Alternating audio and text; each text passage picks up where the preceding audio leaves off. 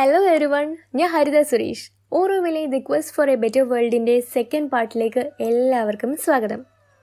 First part കേട്ടിട്ട് കുറേ പേര് ഞങ്ങളോട് കുറേ ഡൗട്ട്സൊക്കെ ചോദിച്ചു. ഓറോവിലെ ഇങ്ങനൊരു സ്ഥലമുണ്ടോ, ഇങ്ങനെയൊക്കെയാണോ, അവിടെ എങ്ങനെയാണ് മെമ്പറാകാൻ പറ്റുന്നത്? ഇത് മെയിനായിട്ട് ആൾക്കാർ ചോദിച്ച ഡൗട്ട് ഇതാണ്, എങ്ങനെയാണ് അവിടെ മെമ്പറാകാൻ പറ്റുന്നത്. അതുപോലെ അതും നമ്മുടെ ഇവിടുമായിട്ട് എന്താണ് വ്യത്യാസം, അവിടുത്തെ വ്യവസായങ്ങളും നമ്മുടെ വ്യവസായവുമായിട്ട് എന്താണ് വ്യത്യാസം, അതിനെപ്പറ്റിയൊക്കെ നമുക്ക് ഈ എപ്പിസോഡിൽ പറയാം. അപ്പോൾ ഇതിനെപ്പറ്റിയൊക്കെ എനിക്ക് കണ്ടൻറ്റും എന്നെപ്പറ്റിയൊക്കെ ഇൻഫർമേഷൻസ് തന്നത് അഭിമന്യുവാണ്, അത് നമ്മുടെ മറ്റൊരു ഹോസ്റ്റ്. അപ്പോൾ ആദ്യം തന്നെ നമുക്ക് ഓറോവില്ലിൽ എങ്ങനെയാണ് ഒരു വ്യവസായം തുടങ്ങുന്നത്, എന്താണ് അതിൻ്റെ രീതി, എന്താണ് അതിൻ്റെ പ്രൊസീജിയേഴ്സ് എന്നൊക്കെ നമുക്ക് നോക്കാം. അതുപോലെ തന്നെ ഇപ്പോൾ ഓറോവില്ലിൽ പോകാൻ പോകുന്ന ലിസണേഴ്സ് ഉണ്ടെങ്കിൽ അവർക്ക് വേണ്ടിയിട്ട് ഞങ്ങളുടെ കുറച്ച് പേഴ്സണൽ ഫേവറേറ്റ് ടിപ്സ് ഉണ്ട്, അത് നമുക്ക് ലാസ്റ്റ് പറയാം. അപ്പം ലെറ്റ്സ് ഗോ ടു ഓറോവില്ലേക്കെയിൻ. ഭാരത സർക്കാർ ഇന്ന് നികുതി ഇളവ് തുടങ്ങി നിരവധി പ്രത്യേക അവകാശങ്ങളും ഓറോവില്ലേക്ക് നൽകിയിട്ടുണ്ടെങ്കിലും ഓറോവില്ലയിൽ നടക്കുന്ന വ്യവസായങ്ങളിൽ സർക്കാരോ പുറം ലോകമോ യാതൊരു വിധത്തിലുള്ള ഇടപെടലുകളും നടത്താറില്ല. ഓറോവില്ലയിലെ സുപ്രധാന തീരുമാനങ്ങൾ എല്ലാം കൈക്കൊള്ളുന്നത് ഓറോവില്ലെ ഫൗണ്ടേഷനാണ്. ഓറോവില്ലയിൽ ഒരു സംരംഭം തുടങ്ങണമെങ്കിൽ ആദ്യം ഒരു ഓറോവില്ലെ ട്രസ്റ്റിന് അധീനതയിൽ വരുന്ന ഒരു യൂണിറ്റായി തരംതിരിക്കണം. സംരംഭകൻ ഒരു ട്രസ്റ്റിയായി നിയമിക്കപ്പെടും. നിർദ്ദിഷ്ട പരിമിതിക്കുള്ളിൽ നിന്ന് ആ യൂണിറ്റ് പ്രവർത്തിപ്പിക്കുന്നതിനുള്ള ആവശ്യമായ തീരുമാനങ്ങൾ സംരംഭകൻ എടുക്കാമെങ്കിലും സംരംഭകൻ തൻ്റെ സംരംഭം ട്രസ്റ്റിന് കൈമാറ്റം ചെയ്യണം. അങ്ങനെ ആ വ്യവസായം ഒരു വ്യക്തിയുടെ അധീനതയിൽ നിന്ന് ഓറോവില്ലെ ഫൗണ്ടേഷൻ്റെ മൊത്തത്തിലുള്ള സ്വത്തായി മാറുകയും ചെയ്യുന്നു. അപ്പോൾ നമ്മുടെ ഓറോവില്ലെ ഫൗണ്ടേഷന് കിട്ടുന്ന ആനുകൂല്യങ്ങളെല്ലാം ഈ സംരംഭത്തിനും കിട്ടും. ഓറോവില്ലയിൽ സംരംഭം ആരംഭിക്കുന്ന സംരംഭകരെല്ലാം ഓട്ടോമാറ്റിക്കായി ട്രസ്റ്റികളായും മറ്റു ചിലർ എക്സിക്യൂട്ടീവുകളായും മാറുന്നു. പക്ഷേ ഓറോവില്ലിൻ്റെ വിഷനും താല്പര്യവും സംരക്ഷിക്കാൻ വേണ്ടി ഓറോവില്ലയിലെ തന്നെ ഒരു മുതിർന്ന അംഗത്തെ മാത്രമേ ട്രസ്റ്റിയായി നിയമിക്കാറുള്ളൂ. എക്സിക്യൂട്ടീവ്സിന് ഒരു സംരംഭത്തിൻ്റെ ഉൽപ്പാദനവും വികസനവുമായി ബന്ധപ്പെട്ട തീരുമാനങ്ങൾ ഒരു പരിധിവരെ എടുക്കുവാനും അധികാരമുണ്ട്. സംരംഭത്തിന് മുതൽ മുടക്കിയത് എക്സിക്യൂട്ടീവ് ആണെന്നാലും അത് ഓറോവില്ലെ ഫൗണ്ടേഷന് സ്വന്തമായതുകൊണ്ട് അതുമായി ബന്ധപ്പെട്ട ഒരു സ്വത്തിലും സംരംഭകന് അവകാശമുണ്ടായിരിക്കില്ല. അതായത് നമ്മളിപ്പോൾ അവിടെ പോയി തുടങ്ങിയാലും അത് നമ്മുടെ ഓറോവില്ലെ ഫൗണ്ടേഷൻ്റെ അണ്ടറിൽ വരിക, അത് നമ്മുടെ സ്വന്തമെന്ന് നമുക്കത് പറയാൻ പറ്റില്ല. അതുപോലെ തന്നെ എക്സിക്യൂട്ടീവിന് ഒരു സംരംഭം വിപുലീകരിക്കണമെന്ന് ആഗ്രഹമുണ്ടെങ്കിൽ അതിന് ഓറോവില്ലെ ബോർഡ് ഓഫ് കൊമേഴ്സിൻ്റെ അനുമതി വാങ്ങിക്കേണ്ടതായിട്ടുണ്ട്. പക്ഷേ സംരംഭ വികസനത്തിൻ്റെ ചെലവ് സംരംഭകൻ തന്നെ വഹിക്കണം. തുകൽ, തുണി, കളിമൺ, ഭക്ഷണ നിർമ്മാണം തുടങ്ങിയ ഒട്ടനവധി വ്യവസായങ്ങൾ ഇത് ഓറോവില്ലയിലുണ്ട്. വിദേശ വിപണികളെ ലക്ഷ്യം വെച്ചാണ് ഇവരുടെ പ്രവർത്തനങ്ങൾ. 6.5 കോടി രൂപയാണ് ഈ വ്യവസായങ്ങൾ വഴി ഓറോവില്ലയിലേക്ക് ഒഴുകിയെത്തുന്നത്. അതിൽ ഭൂരിഭാഗവും ഓറോവില്ലെ ഫൗണ്ടേഷനിലേക്കും പോകുന്നു. ഓറോവില്ലയുടെ അന്തർലീനമായ തത്വം സ്വയം നിലനിൽപ്പിനായി പരിശ്രമിക്കുക എന്നതാണ്. അതുകൊണ്ട് തന്നെ ഈ ലക്ഷ്യത്തിൽ അർപ്പിതമായിക്കൊണ്ടാണ് ഓറോവില്ലയിലെ നിർമ്മാണ യൂണിറ്റുകൾ പ്രവർത്തിക്കുന്നത്. അസംസ്കൃത വസ്തുക്കളുടെ ഉപയോഗം പരമാവധി വർദ്ധിപ്പിച്ച് മാലിന്യത്തിൻ്റെ അളവ് കുറയ്ക്കുക എന്ന പ്രമാണത്തിൽ ഇവർ വിശ്വസിക്കുന്നു. മാലിന്യങ്ങൾ പ്രകൃതിക്ക് ദോഷം വരുന്ന രീതിയിൽ സംസ്കരിക്കാതെ മറ്റൊരു വ്യവസായത്തിന് അസംസ്കൃത വസ്തുവായി ഉപയോഗിക്കുകയോ അല്ലെങ്കിൽ മിക്കവാറും എല്ലാ സാഹചര്യങ്ങളിലും പുനരുപയോഗം ചെയ്യുകയോ ചെയ്യുന്നു. ഉദാഹരണത്തിന്, മൺപാത്ര നിർമ്മാണത്തിൽ ചൂളയുടെ ചൂട് ആവശ്യമുള്ളതിലും താഴ്ത്തി അന്തരീക്ഷത്തിലേക്ക് പുറന്തള്ളുന്ന കാർബണിൻ്റെ അളവ് കുറയ്ക്കുന്നു. ഗ്ലാസ്, പ്ലാസ്റ്റിക് തുടങ്ങി പുനരുപയോഗം ചെയ്യാൻ പറ്റാത്ത മാലിന്യങ്ങൾ ഓറോവില്ലയുടെ എക്കോ സർവീസ് യൂണിറ്റ് കൃത്യമായി ഏറ്റെടുത്ത് വേർതിരിച്ച് സംസ്കരിക്കുന്നു. സുസ്ഥിര വികസനത്തിൻ്റെ യഥാർത്ഥ മാതൃക ഉയർന്ന ഗുണനിലവാരവും ലാഭത്തിനുപരി സേവന മനോഭാവത്തിൽ ഊന്നിയുള്ള വ്യവസായങ്ങളും ജോലിയുടെ ലക്ഷ്യം പണമല്ല എന്ന ബോധവും ഓറോവില്ലെ വ്യവസായങ്ങളെ മറ്റു വ്യവസായങ്ങളിൽ നിന്ന് വ്യത്യസ്തമാക്കുന്നു. കൂടാതെ ലാഭത്തിൻ്റെ 33-35% വരെ ഓറോവില്ലെ ഫൗണ്ടേഷനിലേക്ക് പോകുന്നതിലൂടെ ഓറോവില്ലെ സമുദായത്തിന് സേവനങ്ങളുടെ തുല്യത ഉറപ്പാക്കുവാനും സാധിക്കുന്നു. ഈ സംസ്കാരത്തിൻ്റെ ഏറ്റവും വലിയ വിജയമെന്ന് പറയുന്നത് ഓറോവില്ലെ പരിസ്ഥിതിക്ക് നൽകിയ സംഭാവന തന്നെയാണ്. ഫലഭൂഷ്ടമല്ലാത്ത മണ്ണും ഭൂഗർഭജലത്തിൻ്റെ അഭാവവും ഉപ്പുവെള്ളത്തിൻ്റെ കടന്നുകയറ്റം കൊണ്ട് വാസയോഗ്യമല്ലാത്ത മരുഭൂമിക്ക് തുല്യമായ സ്ഥലത്തെ ലക്ഷക്കണക്കിന് മരങ്ങൾ നട്ടുപിടിപ്പിച്ച് പച്ചപ്പിനാൽ സമൃദ്ധമായ കാനന പ്രദേശമാക്കിയെടുത്തതിൽ ഓറോവില്ലേക്കുള്ള പങ്ക് ചില്ലറയല്ല. നിർഭാഗ്യവശാൽ ഓറോവില്ലേൻ്റെ ഈ പ്രശസ്തിയും വളർച്ചയും വിദേശീയരുടെ വരവും പ്രയോജനപ്പെടുത്താൻ താൽപ്പര്യപ്പെട്ടുകൊണ്ട് തന്നെ ഒരുപാട് സ്വകാര്യ വ്യക്തികൾ ഓറോവില്ലയെ ചൂഷണം ചെയ്യാൻ ആരംഭിച്ചു. അവർ ഓറോവില്ലയുടെ സമീപ പ്രദേശത്തിലുള്ള ഭൂമി കയ്യേറി ഹോട്ടലുകളും റിസോർട്ടുകളും മറ്റു കടകളും നിർമ്മിക്കുവാൻ ആരംഭിച്ചു. കഴിഞ്ഞ 10 വർഷത്തിനുള്ളിൽ ഓറോവില്ല ടൗൺഷിപ്പിലെ ഭൂമിയുടെ വില 500%-ലധികമായി ഉയർന്നെന്ന് കണക്കുകൾ സൂചിപ്പിക്കുന്നു. ഇന്ത്യയുടെ വേഗത്തിൽ വളർന്നു വരുന്ന ഒരു വിനോദസഞ്ചാര കേന്ദ്രമായ പോണ്ടിച്ചേരിയുടെ അടുത്ത് സ്ഥിതി ചെയ്യുന്നതുകൊണ്ട് മാത്രമല്ല, ഒരു ചെറിയ കമ്മ്യൂണിറ്റിയിൽ നിന്ന് ഒരു വലിയ ടൗൺഷിപ്പിലേക്കുള്ള ഓറോവില്ല വളർച്ചയും ഇതിന് കാരണമാണ്. ഓറോവില്ലയുടെ ഭാവി വിപുലീകരണത്തിനും സ്വയം പര്യാപ്തതയ്ക്കും മേഖലകളുടെ ഒത്തൊരുമയ്ക്കും പരിസ്ഥിതി സംരക്ഷണത്തിനും ഓറോവില്ലയോട് ചേർന്ന് കിടക്കുന്ന ഈ പരിസ്ഥിതി ലോല പ്രദേശങ്ങൾ ഓറോവില്ല ഫൗണ്ടേഷൻ വില കൊടുത്ത് വാങ്ങേണ്ടത് അത്യാവശ്യമാണെന്ന് പല വിദഗ്ധരും അഭിപ്രായപ്പെടുകയുണ്ടായി. വാണിജ്യ താൽപ്പര്യങ്ങൾ ഓറോവില്ലയുടെ ഐക്യത്തിനും അഖണ്ഡതയ്ക്കും വിള്ളലുകൾ ഏൽപ്പിക്കുന്നതിനു മുന്നേ ഇത്തരമൊരു നടപടി കൈക്കൊള്ളേണ്ടത് അനിവാര്യമാണ്. 1964-ൽ മദറാണ് residential zone, cultural zone, industrial zone, international zone എന്നിവ ഉൾക്കൊള്ളുന്ന ഓറോവില്ലയുടെ രേഖചിത്രം വരച്ചത്. അതിനുശേഷം ഫ്രഞ്ച് പൗരനായ റോഗർ ആങ്കറിനെ മുഖ്യ ആർക്കിടെക്റ്റായി നിയോഗിക്കുകയുണ്ടായി. അദ്ദേഹം 1965-67 കാലഘട്ടത്തിൽ മദറിൻ്റെ ആശയത്തോട് ഏറ്റവും അനുയോജ്യമെന്ന് തോന്നുന്ന ഹെക്സഗണൽ, റെക്ടാങ്കുലർ, നെബുള എന്നിങ്ങനെ 3 മാതൃകകൾ മദറിന് സമർപ്പിച്ചു. അതിൽ വൃത്താകൃതിയിലുള്ള നെബുള മോഡൽ മദറിൻ്റെ സങ്കല്പത്തിനോട് കൂടുതൽ യോജിച്ചിരുന്നുവെങ്കിലും അതിന് പരിവർത്തനാത്മകമായ പോരായ്മകൾ ഉണ്ടായിരുന്നു. അതുകൊണ്ട് കൂടുതൽ പഠനത്തിനും ഗവേഷണത്തിനും ഒടുവിൽ 1968-ൽ ഗാലക്സി മോഡൽ എന്ന ഒരു പുതിയൊരു മാതൃക അദ്ദേഹം മദറിന് മുന്നിൽ അവതരിപ്പിക്കുകയും അവരത് സ്വീകരിക്കുകയും ചെയ്തു. ഓറോവില്ലിനെ മാസ്റ്റർ പ്ലാൻ പ്രകാരമാണ് ഇവിടുത്തെ ഓരോ കെട്ടിടങ്ങളും നിർമ്മിക്കപ്പെട്ടിട്ടുള്ളത്. ഈ ഗാലക്സി മോഡലിൻ്റെ ഒത്ത നടുക്കാണ് നഗരത്തിൻ്റെ ആത്മാവെന്നറിയപ്പെടുന്ന മാട്രി മന്ദിർ. അതിന് ചുറ്റുമുള്ള പൂന്തോട്ടങ്ങൾ, വലിയൊരു ആൽമരം, അരങ്ങ് എന്നിവ നിർമ്മിക്കപ്പെട്ടിട്ടുള്ളത്. അവിടെ പോയിട്ടുള്ളവർക്കറിയാം, ഈ മാട്രി മന്ദിർ കാണാൻ വേണ്ടി പോകുന്ന വഴി മൊത്തം നല്ല ഭംഗിയുള്ള പൂന്തോട്ടങ്ങളാണ്. അതുപോലെ തന്നെ ഒരു വലിയ ആൽമരമുണ്ട്. വലിയ ആൽമരം എന്ന് പറഞ്ഞാൽ ആ ഒരാൽമരത്തിൽ നിന്ന് ഒരുപാട് ആൽമരങ്ങളുണ്ട്, ഒരൊറ്റയൊരെണ്ണത്തിൽ നിന്ന് കുറേ വലിയ ഏരിയയിൽ. അത് നല്ലൊരു ഭംഗിയുള്ളൊരു കാഴ്ച തന്നെയാണ്. സൂര്യനെ പ്രതീകപ്പെടുത്തുന്ന രീതിയിൽ സ്വർണ്ണ താഴികക്കുടത്തിൻ്റെ ആകൃതിയിലാണ് മാട്രി മന്ദിർ പണികഴിപ്പിച്ചിട്ടുള്ളത്. ഓറോവില്ലയിലെ പീസ് എന്ന് വിളിക്കുന്ന പ്രദേശത്താണ് ഇത് സ്ഥിതി ചെയ്യുന്നത്. ഗാലക്സി മോഡലിനെ നോക്കിക്കഴിഞ്ഞാൽ ഓറോവില്ലയിൻ്റെ മധ്യഭാഗത്തുള്ള ഈ മാട്രി മന്ദിൽ നിന്ന് ഓറോവില്ല പുറത്തേക്ക് പ്രസരിക്കുന്നതായി തോന്നുന്നു. അപൂർണമാണെങ്കിലും ആ ദേശത്തെ ജനങ്ങളിൽ പ്രകടമാക്കാൻ ആഗ്രഹിക്കുന്ന ഒരു പുതിയ ആവിർഭാവത്തെ മാട്രി മന്ദിർ പ്രതിഫലിക്കുന്നു. പരിപൂർണതയ്ക്കായുള്ള പുരുഷ അഭിലാഷത്തിനുള്ള ദൈവിക ഉത്തരത്തിൻ്റെ ചിഹ്നമായോ ഓറോവില്ലയുടെ വളർച്ചയ്ക്കുള്ള ഏകീകരണത്തിൻ്റെ കേന്ദ്രമായോ മദർ ഇതിനെ കാണുന്നു. മാട്രി മന്ദിർ എന്ന പേരിൻ്റെ അർത്ഥം മദറിൻ്റെ ക്ഷേത്രം എന്നാണ്. ശ്രീ ഓറോബെന്നയുടെ അഭിപ്രായത്തിൽ മദർ എന്നത് മനുഷ്യരാശിയെ അതിൻ്റെ വർത്തമാനകാലത്തിനപ്പുറമുള്ള പരിണാമ സാഹസികതയുടെ അടുത്ത ഘട്ടത്തിലേക്ക് നയിക്കുന്ന മഹത്തായ പരിണാമ ബോധവും വിവേകശുദ്ധിയുമുള്ള ജീവിതത്തിൻ്റെ തത്വമാണ്. മാട്രി മന്ദിറിൻ്റെ അകത്തളം മുഴുവൻ വെണ്ണക്കല്ലുകളായും വെളുത്ത പരവതാനിയും അലങ്കരിച്ചിരിക്കുന്നു. മധ്യഭാഗത്ത് ഉജ്ജ്വലമായ സ്ഫടിക നിർമ്മിതമായ ഒരു ഗോളമുണ്ട്. അതിലൂടെ ഇലക്ട്രോൺ വഴിയുള്ള പ്രകാശകിരണങ്ങൾ മന്ദിരത്തിൻ്റെ അകം മുഴുവൻ വെളിച്ചം വിതറുന്നു. മന്ദിരത്തിൻ്റെ അകത്ത് ചിത്രങ്ങളോ സംഘടിത ധ്യാനങ്ങളോ പൂക്കളോ ചന്ദനത്തിരികളോ മതം അല്ലെങ്കിൽ മതരൂപങ്ങളോ ഇല്ല. വ്യക്തിപരമായ ധ്യാനത്തിൽ മുഴുകുന്നതിനുള്ള ഇരിപ്പിടങ്ങൾ മാത്രം. മാട്രി മന്ദിറിന് ചുറ്റും 4 സോണുകളുണ്ട്.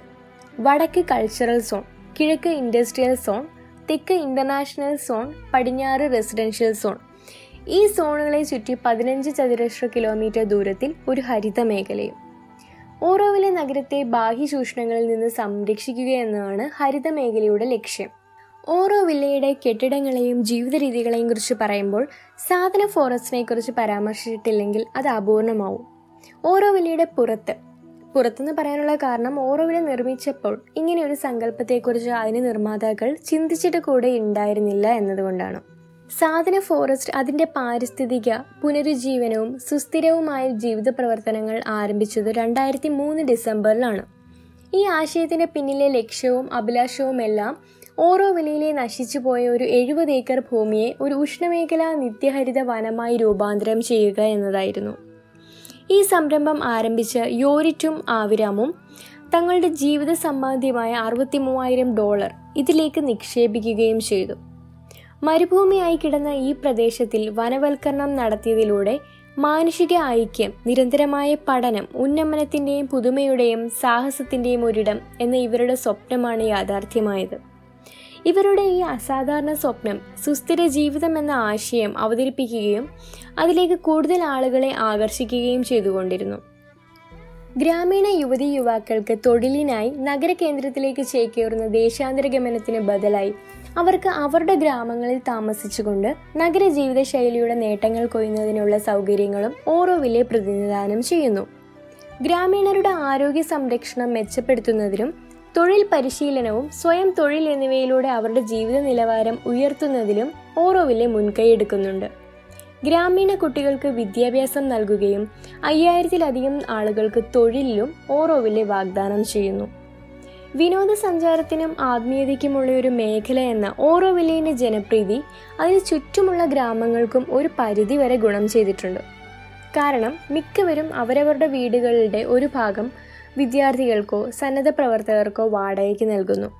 അതുകൂടാതെ ചെറുകിട കടകളും ഭക്ഷണശാലകളും സ്ഥാപിക്കുക വഴി അധിക വരുമാനം നേടാനും ഗ്രാമീണരെ ഓറോവില്ലെ പ്രാപ്തരാക്കുന്നു. ഇത്രയൊക്കെ കേൾക്കുമ്പം ഓറോവില്ലെ പോയി ആ സമുദായത്തിൻ്റെ ഭാഗമായി കൊള്ളാമെന്ന് നമ്മൾ പലരും ഇപ്പോൾ ചിന്തിച്ചിട്ടുണ്ടാവും. എന്നോട് കുറച്ച് പേര് ഫസ്റ്റ് എപ്പിസോഡ് കഴിഞ്ഞപ്പം ചോദിച്ചു, അവിടെ ഓറോവില്ലെ ഇത്രയ്ക്ക് നല്ലതാണെങ്കിൽ അവിടെ പോയി താമസിച്ചാലോ എങ്ങനെയാണെന്നൊക്കെ. എന്നാൽ അതത്ര എളുപ്പം സാധ്യമാക്കുന്ന ഒന്നല്ല. ഓരോക്ക് ഓറോവില്ലിൻ എന്ന പദവി ലഭിക്കണമെങ്കിൽ, അഥവാ ഒരു വ്യക്തിയെ ഓറോവില്ലെ സമുദായത്തിൻ്റെ ഭാഗമായി അംഗീകരിക്കണമെങ്കിൽ അദ്ദേഹം ആദ്യം 6 മാസം അവിടെ താമസിച്ച് ന്യൂ കമർ എന്ന സ്റ്റാറ്റസ് നേടിയെടുക്കണം. ഇതിനുശേഷം മാത്രമേ ഓറോവില്ലിൻ ആവാനുള്ള പ്രാരംഭഘട്ടത്തിലേക്ക് പരിഗണിക്കപ്പെടുകയുള്ളൂ. ശേഷം വീണ്ടും വർഷങ്ങളെടുക്കും സ്ഥിര അംഗത്വം ലഭിക്കുവാൻ. ഞാൻ മുന്നേ പറഞ്ഞ പോലെ തന്നെ ഓറോവില്ലെ സമുദായത്തിൽ അംഗങ്ങളായവർക്ക് മാത്രമേ ഓറോവില്ലിൻ്റെ വിഭവങ്ങളും സേവനങ്ങളും ഉപയോഗപ്പെടുത്തുവാൻ സാധിക്കുകയുള്ളൂ. അംഗത്വം ലഭിക്കുന്നത് വരെയുള്ള കാലയളവിൽ ഓറോവില്ലിൽ താമസിക്കുക എന്നത് വളരെ ചെലവേറിയ കാര്യമാണ്. നമുക്ക് വീടോ സ്ഥലമോ ഓറോവില്ലിൽ വാങ്ങാമെങ്കിലും ആ സ്ഥലത്തിൻ്റെ മേൽ നമുക്ക് യാതൊരു സ്വകാര്യ അവകാശങ്ങളും ഉണ്ടായിരിക്കുകയില്ല എന്നുള്ള സത്യം നമ്മൾ മനസ്സിലാക്കണം. അതുകൊണ്ട് ഓറോവില്ലെ സമുദായത്തെ ഒരു വരേണ്യമൃഗത്തിൻ്റെ കൂട്ടായ്മ എന്ന് വിളിക്കുന്നതിൽ തെറ്റില്ല. അതുകൂടാതെ വളരെ ചെറിയൊരു സാമ്പത്തിക അടിത്തറ മാത്രമാണ് ഓറോവില്ലേക്കുള്ളത്. അതുകൊണ്ട് തന്നെ പുതുമുഖങ്ങൾക്ക് പലപ്പോഴും വാണിജ്യ യൂണിറ്റുകളിലോ സേവനങ്ങളിലോ എളുപ്പം ജോലി കണ്ടെത്തുവാനും സാധിക്കില്ല. ഇത്രയൊക്കെ ആണെങ്കിലും ഓറോവില്ലെ ഇന്ന് പല പ്രശ്നങ്ങളും വെല്ലുവിളികളും നേരിടുന്നുണ്ട്. പലപ്പോഴൊക്കെ സഹോദര്യത്തിലൂന്നിയുള്ള സർവത്രമായ ലോകത്തെ കെട്ടിപ്പിടിക്കുക എന്ന ഓറോവില്ലിൻ്റെ അടിസ്ഥാന തത്വത്തിൽ നിന്ന് ഓറോവില്ലെ പലപ്പോഴും വ്യതിചലിച്ചു പോയിട്ടുള്ളതായി എനിക്ക് തോന്നിയിട്ടുണ്ട്. 1967 സ്ഥാപിതമായ ഓറോവില്ലിൽ 54 വർഷത്തിനിപ്പുറവും ജനസംഖ്യ 2500-ൽ താഴെ മാത്രം നിലനിൽക്കുന്നതിനുള്ള പ്രധാന കാരണം ഭൂമിയുടെ സ്വകാര്യ അവകാശം ഇല്ല എന്നതുകൊണ്ടാണ്. എല്ലാ സ്വത്തിൻ്റെയും അവകാശം ഓറോവില്ലെ ട്രസ്റ്റിനാണ്. ആളുകൾക്ക് പുതുതായി എന്തെങ്കിലും തുടങ്ങണമെങ്കിലോ അല്ലെങ്കിൽ വീട് നിർമ്മിക്കണമെങ്കിലോ അവരാദ്യം ട്രസ്റ്റിൻ്റെ കയ്യിൽ നിന്ന് പണം കൊടുത്ത് അത് വാങ്ങിക്കണം. പക്ഷേ എന്നിരുന്നാൽ കൂടി അവർക്കതിൽ സ്വകാര്യ അവകാശങ്ങൾ ഒന്നും തന്നെ നിക്ഷിപ്തമല്ലതാനും. ഈ നിബന്ധനകൾ ഉള്ളതുകൊണ്ട് തന്നെ പുറമേ നിന്നുള്ള നിക്ഷേപകർ ഓറോവില്ലിൽ നിക്ഷേപിക്കുവാൻ മടി കാണിക്കും. ഇത് ഓറോവില്ലെ ഇന്ന് നേരിടുന്ന മറ്റൊരു പ്രശ്നത്തിലേക്ക് നമ്മുടെ ശ്രദ്ധ ആകർഷിക്കുന്നു. ഓറോവില്ലിയുടെ തുടക്കകാലങ്ങളിൽ അവിടെ താമസം ആരംഭിച്ച ആളുകൾ തന്നെയാണ് ഇന്നും അവിടെ ഉള്ളത്. അതുകൊണ്ട് തന്നെ പ്രായത്തിൻ്റെ ജനസംഖ്യപരമായ പ്രശ്നങ്ങളും ഓറോവില്ലെ നേരിടുന്നു. ജനസംഖ്യയുടെ 60%-ലധികം പേർ 60-70 വയസ്സിനിടയിലുള്ളവരാണ്. പുതിയ സംരംഭകർ ഓറോവില്ലയുടെ വിമുഖത കാണിക്കുന്നത് ഇതുകൊണ്ടുകൂടി ആയിരിക്കണം. വികസിത രാജ്യങ്ങൾ നേരിടുന്ന പ്രധാന പ്രശ്നമാണിത്. ഇന്ത്യയുടെ ഭാവി യുവാക്കളിൽ ഭദ്രമാണെന്ന് പറയുമ്പോഴും നമ്മുടെ രാജ്യത്തിൻ്റെ ഭാവിയുടെ ഭദ്രത ഊട്ടിയുറപ്പിക്കാൻ യുവാക്കളിൽ മാത്രം ശ്രദ്ധ കേന്ദ്രീകരിച്ചാൽ മതിയോ എന്ന ചോദ്യം നമ്മൾ ചോദിക്കേണ്ടിയിരിക്കുന്നു. ഓറോവില്ലിയുടെ സാമ്പത്തിക വ്യവസ്ഥ ഇന്ന് നേരിടുന്ന ഏറ്റവും പ്രധാന പ്രശ്നങ്ങൾക്കുള്ള ഒരു കാരണം പണമിടപാടുകളോടുള്ള വിമുഖതയായിരിക്കണം. സ്വയം പര്യാപ്തതയിൽ ഊന്നിയുള്ള ഒരു സമൂഹത്തെ വാർത്തെടുക്കുക എന്നതാണ് ഈ യൂട്ടോപ്യൻ സംസ്കാരത്തിൻ്റെ ആത്യന്തികമായ ഉദ്ദേശമെങ്കിലും ആ ലക്ഷ്യത്തിൽ എത്തിച്ചേരുന്നവരെ ഓറോവില്ലെ സമുദായത്തിൻ്റെ പുരോഗതിക്ക് ഭാഗീയ ഇടപെടലുകളും വിഭവങ്ങളും ആവശ്യമാണ്. സേവനം എന്ന ആശയത്തിൽ ഊന്നി മാത്രം ഇവയൊന്നും ലഭ്യമാക്കാൻ സാധിക്കുകയില്ല താനും. ഒരു ഉദ്യമത്തിന് അല്ലെങ്കിൽ പ്രക്രിയയ്ക്ക് ഒരാൾ നൽകുന്ന സംഭാവനയ്ക്ക് തുല്യമായി അയാൾക്ക് ലഭിക്കുന്ന വരുമാനത്തെയാണ് പണം പ്രതിനിധീകരിക്കേണ്ടത്. ഒരാളുടെ സംഭാവനയെ എങ്ങനെ അളക്കുന്നു എന്നത് ഇന്നും ഒരു തർക്ക വിഷയമാണ്. പക്ഷേ പണം എന്ന ആശയത്തെ പൂർണ്ണമായി തള്ളിക്കളയുന്നതിലൂടെ സമുദായത്തിൻ്റെ ഉയർച്ചയ്ക്കാവശ്യമായ ബാഹ്യ ഇടപെടലുകൾ കൂടിയാണ് നഷ്ടമാവുന്നത്. ഓറോവിലേക്ക് മാത്രമായ ഒരു ക്രയവിക്രയ മാർഗം ആരംഭിക്കാമെങ്കിലും പുറം ലോകത്തിൻ്റെ സ്വാധീനം വേണ്ടുവിടത്തോളം പൊതുവെ അംഗീകരിക്കുന്ന ഒരു വിനിമയമാർഗം സ്വീകരിക്കുന്നതാവും ഉത്തമം. എന്നിരുന്നാലും ഈ ഉട്ടോപ്യൻ സ്വപ്നം യാഥാർത്ഥ്യമായി വരുന്നതിന് മുന്നേ തന്നെ അവിടെയുള്ള പ്രദേശവാസികളും ഓറോവിലെ സമുദായക്കാരും തമ്മിലുള്ള പിരിമുറുക്കങ്ങളും ആരംഭിച്ചിരുന്നു. ഒരു അന്താരാഷ്ട്ര ഉട്ടോപ്യയ്ക്ക് പകരം ഓറോവിലെ ഒരു നിയോ കൊളോണിയൽ ആദിവാസത്തിൻ്റെ ലക്ഷണങ്ങൾ കാണിക്കുകയും വിദേശികളുടെ ഒരു അടഞ്ഞ കോളനിയായി മാത്രം ചുരുങ്ങിപ്പോയിരിക്കുന്നുവെന്നും എനിക്ക് പലപ്പോഴും തോന്നിയിട്ടുണ്ട്. പ്രദേശവാസികൾ തങ്ങളുടെ സ്ഥലം ഓറോവിലേക്ക് വിട്ടുകൊടുത്തത് പണത്തിനു വേണ്ടി മാത്രമായിരുന്നു. പക്ഷേ കൊളോണിയൽ അധിനിവേശത്തിൽ നിന്ന് അടുത്തിടെ സ്വാതന്ത്ര്യം കിട്ടിയ ഒരു ജനത എന്ന പേരിൽ വിദേശ അടിമത്വത്തിൽ തങ്ങൾ ഒന്നുകൂടി അകപ്പെടുമോ എന്ന അവരുടെ ഭയത്തെ അങ്ങനെ നിസ്സാരവൽക്കരിക്കാനും നമുക്ക് സാധിക്കില്ല. 1975 ടൈംസ് ഓഫ് ഇന്ത്യയിൽ വന്ന ഒരു ലേഖനത്തിൽ പരാമർശിക്കുന്നത് വംശ സാഹോദര്യത്തിൻ്റെ ആദർശ്യം ഒരു ആദര സേവനം മാത്രമായിരുന്നു എന്നും കഠിനമായ വൃത്തികെട്ട ജോലികൾ ചെയ്യാൻ അവർ വിദേശവാസികളെ വ്യക്തമായി ചൂഷണം ചെയ്യുകയായിരുന്നു എന്ന്. ഒരർത്ഥത്തിൽ ശ്രദ്ധിച്ചാൽ തമിഴരെ തൊഴിലാളികൾ എന്ന നിലയിൽ ചൂഷണം ചെയ്യുന്നതിലൂന്നിയാണ് ഓറോവിലെ സമുദായം അതിൻ്റെ പ്രവർത്തന ധർമ്മങ്ങളിലേക്ക് തിരിതെളിയിച്ചതെന്ന് വേണം കരുതാൻ. ഓറോവിലിനെ ചുറ്റുള്ള ഗ്രാമങ്ങൾ ഓറോവിലയുമായി പങ്കിടുന്ന ബന്ധം തീർത്തും സങ്കീർണമാണ്. ഇവിടങ്ങളിലെ വിവിധ സാമൂഹിക രാഷ്ട്രീയ ശക്തികൾ ഈ ബന്ധം കൂടുതൽ വഷളാക്കുന്നുവെന്ന് വേണം കരുതാൻ. ഓറോവിലെ അതിന് ചുറ്റുമുള്ള ഗ്രാമങ്ങൾക്ക് തൊഴിലുകൾ സൃഷ്ടിച്ചു എന്ന് ഞാൻ പറഞ്ഞല്ലോ. പക്ഷേ സൃഷ്ടിച്ച തൊഴിലുകൾ ഭൂരിഭാഗവും നിർമ്മാണ തൊഴിലാളികൾ, വീട്ടുജോലിക്കാർ, പാചക തൊഴിലാളികൾ തുടങ്ങി ദേഹാധ്വാനം ഏറെയുള്ള വ്യവസായ തൊഴിലുകൾ എന്ന് വിളിക്കുന്ന ബ്ലൂ കോളർ ജോലികളാണ്. ഓറോവിലിൻ്റെ ഏറ്റവും വലിയ പരാജയം പ്രാദേശിക ജനങ്ങളെക്കുറിച്ചുള്ള അജ്ഞതയാണ്. കിഴക്കൻ ലോകത്തെ പടിഞ്ഞാറൻ ലോകമായി ബന്ധിപ്പിക്കുക എന്ന ആശയത്തിൽ ഊന്നി തുടങ്ങിയ ഈ ഉദ്യമം യഥാർത്ഥത്തിലായിത്തീർന്നത് തങ്ങൾക്ക് ചുറ്റുമുള്ള പ്രദേശവാസികളെക്കുറിച്ച് തീർത്തും അജ്ഞരായ വിദേശീയരുടെ ഒരു ചെറിയ സമൂഹമായാണ്. ഈ വേർതിരിവ് ഓറോവില്യനായിട്ടുള്ള തമിഴരുടെ കാര്യത്തിലും ശരിയാണ്. വേർതിരിവ് പ്രധാനമായും സാമൂഹിക ഭക്ഷണശാലയായ സോളാർ അടുക്കളയിൽ പ്രകടമാണ്. സാമൂഹിക ഇടമായി മാറിയ ഈ അടുക്കളയിൽ ഓരോ വിഭാഗത്തിലുള്ളവർ ഓരോ പ്രാവശ്യവും ഒരേ സ്ഥലത്ത് തന്നെ ഇരുന്ന് ഭക്ഷണം കഴിക്കുന്നത് നമുക്ക് കാണാം. ആളുകളെ വിവിധ ചേരികളാക്കുന്ന ഈ വർഗീകരണം പലപ്പോഴും വ്യത്യസ്ത ആളുകളോട് എങ്ങനെയെല്ലാം ഇടപെടണമെന്നും നിർദ്ദേശിക്കുകയും ചെയ്യുന്നു.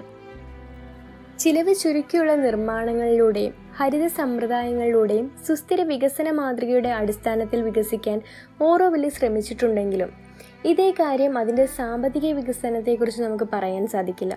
കാരണം ഓറോവില് സാമ്പത്തികമായിട്ടൊരു സുസ്ഥിര മാർഗമല്ല. ഓറോവില്ലിയുടെ സമ്പദ് വ്യവസ്ഥ പ്രധാനമായും വിദേശികളും സന്ദർശകരും നൽകുന്ന സഹായധനം, ഭാരത സർക്കാർ, ഐക്യരാഷ്ട്രസഭ തുടങ്ങി വലിയ സംഘടനകൾ നൽകുന്ന സംഭാവന കൂടാതെ ഓറോവില്ലിൽ താമസിക്കുന്ന ആളുകളിൽ നിന്നുള്ള സാമ്പത്തിക അല്ലെങ്കിൽ സേവന വിഹിതത്തിലും ആശ്രയിച്ചിരിക്കുന്നു. ഓറോവില്ലിൽ തൊഴിൽ അനുഷ്ഠിക്കുന്ന ഭൂരിഭാഗം പേരും സേവന മനോഭാവമുള്ള സന്നദ്ധ പ്രവർത്തകരാണ്. ചിത്രപ്പണികൾ, കാര്യാലയ ജോലികൾ, കൃഷി, വനം, മൃഗപൂന്തോട്ടങ്ങൾ എന്നിവയുടെ പരിപാലനവും സ്കൂളിലെ അധ്യാപനവും പരിസ്ഥിതി സൗഹൃദമായ കെട്ടിട നിർമ്മാണം തുടങ്ങി വ്യത്യസ്ത ജോലികളിൽ അവർ ഏർപ്പെടുന്നു. പക്ഷേ സേവനത്തിൽ ഊന്നിക്കൊണ്ട് മാത്രം ഒരു സാമ്പത്തിക വ്യവസ്ഥയ്ക്കും വികസനത്തിൻ്റെ പാത ആർജിക്കാൻ സാധിക്കുന്നില്ല എന്ന തിരിച്ചറിവ് ഓറോവില് നമുക്ക് കാണിച്ചു നൽകുന്നു. ഓറോവിലെ സഹായധനങ്ങൾ സ്വീകരിക്കുന്നത് നിർത്തിയാൽ ഇവിടുത്തെ വാണിജ്യ യൂണിറ്റുകളുടെ വികസന പ്രവർത്തനങ്ങളെയും അത് സാരമായി ബാധിക്കുകയും അതുവഴി ഈ പ്രദേശത്തിൻ്റെ വികസനം തന്നെ നിലയ്ക്കുകയും ചെയ്യും. ഓറോവില്ലെ അതിൻ്റെ പൂർണ്ണതയിൽ ആസ്വദിക്കാനും തങ്ങളുടെ ജീവിതശൈലിയും വ്യവസായങ്ങളും പരിപോഷിക്കുന്നതിനും ചില താമസക്കാർ ഓറോവില്ലിൽ കുറച്ചുകാലം താമസിച്ച് പണം സമ്പാദിക്കുവാൻ വേണ്ടി സ്വന്തം രാജ്യങ്ങളിലേക്ക് മടങ്ങുകയും ഓറോവില്ലേക്ക് മടങ്ങി വരുമ്പോൾ സമ്പാദിച്ച പണം ഇവിടെ ചിലവഴിക്കുകയും ചെയ്യുന്നു. എല്ലാത്തിനും രണ്ട് പുറമുണ്ടെന്ന് പറയുന്നത് പോലെ തന്നെ ഓറോവില്ലിയുടെയും കാര്യം. നമുക്കതിലെ നല്ലത് മാത്രം ആസ്വദിച്ച് ജീവിക്കാനാണെങ്കിൽ ഓറോവില്ലെ വളരെയധികം നല്ലൊരു സ്ഥലം തന്നെയാണ്. ഇത്രയൊക്കെയുമാണ് ഓറോവില്ലിനെക്കുറിച്ച് ഞാൻ കണ്ടതും കേട്ടതും നേരിട്ട് അനുഭവിച്ചറിഞ്ഞതുമായിട്ടുള്ള അറിവുകൾ. ഇതൊക്കെ കേട്ടിട്ട് നിങ്ങൾ എപ്പോഴെങ്കിലും ഓറോവില്ലിലേക്ക് പോവുകയാണെങ്കിൽ അവിടെ ചെന്നിട്ട് നിങ്ങൾ തീർച്ചയായും സന്ദർശിക്കേണ്ട, അനുഭവിക്കേണ്ട കുറച്ച് കാര്യങ്ങൾ കൂടിയുണ്ട്. അത് ഞാൻ ആദ്യം പറഞ്ഞ ലിസണേഴ്സിന് വേണ്ടിയിട്ട് ഞാൻ നൽകുന്ന കുറച്ച് ടിപ്സ്. ഒന്നാമത്തേത്, ഓറോവില്ലിൻ്റെ വൈവിധ്യയുടെ നിറച്ചാർത്ത് ഏറ്റവും കൂടുതൽ പ്രതിഫലിക്കുന്നത് അവിടുത്തെ ആഹാരത്തിലാണ്. അത് നിങ്ങൾ തീർച്ചയായും സന്ദർശിക്കേണ്ട രണ്ട് സ്ഥലങ്ങളുണ്ട്. ഓറോവില്ലെ ബേക്കറിയും ബ്രെഡ് ആൻഡ് ചോക്ലേറ്റും.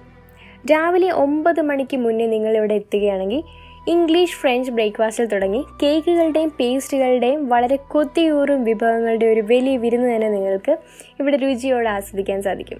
കാശ് കുറച്ചധികം ചിലവാകുമെങ്കിലും കൊടുക്കുന്ന പണം മുതലാകുമെങ്കിൽ പണം ചിലവാക്കുന്നതിൽ തെറ്റൊന്നുമില്ലല്ലോ. രണ്ടാമത്തേത് സ്വരം എന്ന സംഗീതോപകരണ നിർമ്മാണ വിൽപ്പനശാലയാണ്. നിങ്ങളൊരു സംഗീതാസ്വാദകൻ ആണെങ്കിലും അല്ലെങ്കിലും തീർച്ചയായും കണ്ടിരിക്കേണ്ട സ്ഥലം. 2004 ഇങ്ങനെയൊരു ആശയത്തിൻ്റെ ആരംഭം. Storm drum, litho stone, humming stone, hearing tube, ocean drum, storm tube, അങ്ങനെ പ്രകൃതിയിൽ നിർമ്മിക്കപ്പെട്ടിട്ടുള്ള നമ്മൾ ഇതുവരെ കാണാത്ത കേൾക്കാത്ത സംഗീതവാദ്യോപകരണങ്ങളുടെ ഒരു അത്ഭുത ശേഖരം തന്നെ ഇവിടെയുണ്ട്. ഇവിടുത്തെ സംഗീത ഉപകരണത്തിൽ നിന്ന് വരുന്ന ശബ്ദങ്ങളെല്ലാം തന്നെ മനസ്സിന് കുളിർമയും ശാന്തതയും നൽകുന്ന തരത്തിലുള്ളവയാണ്. ഇതിന് പുറമെ സൗണ്ട് തെറാപ്പിയിലൂടെ മാനസിക ഉന്മേഷം ലഭിക്കുന്നതിനായി ഒരു സൗണ്ട് ഹീലിംഗ് മുറിയും ഇവിടെ സജ്ജീകരിച്ചിട്ടുണ്ട്. മൂന്നാമത്തേത് ഫാം ഫ്രഷ് സൂപ്പർ മാർക്കറ്റ്.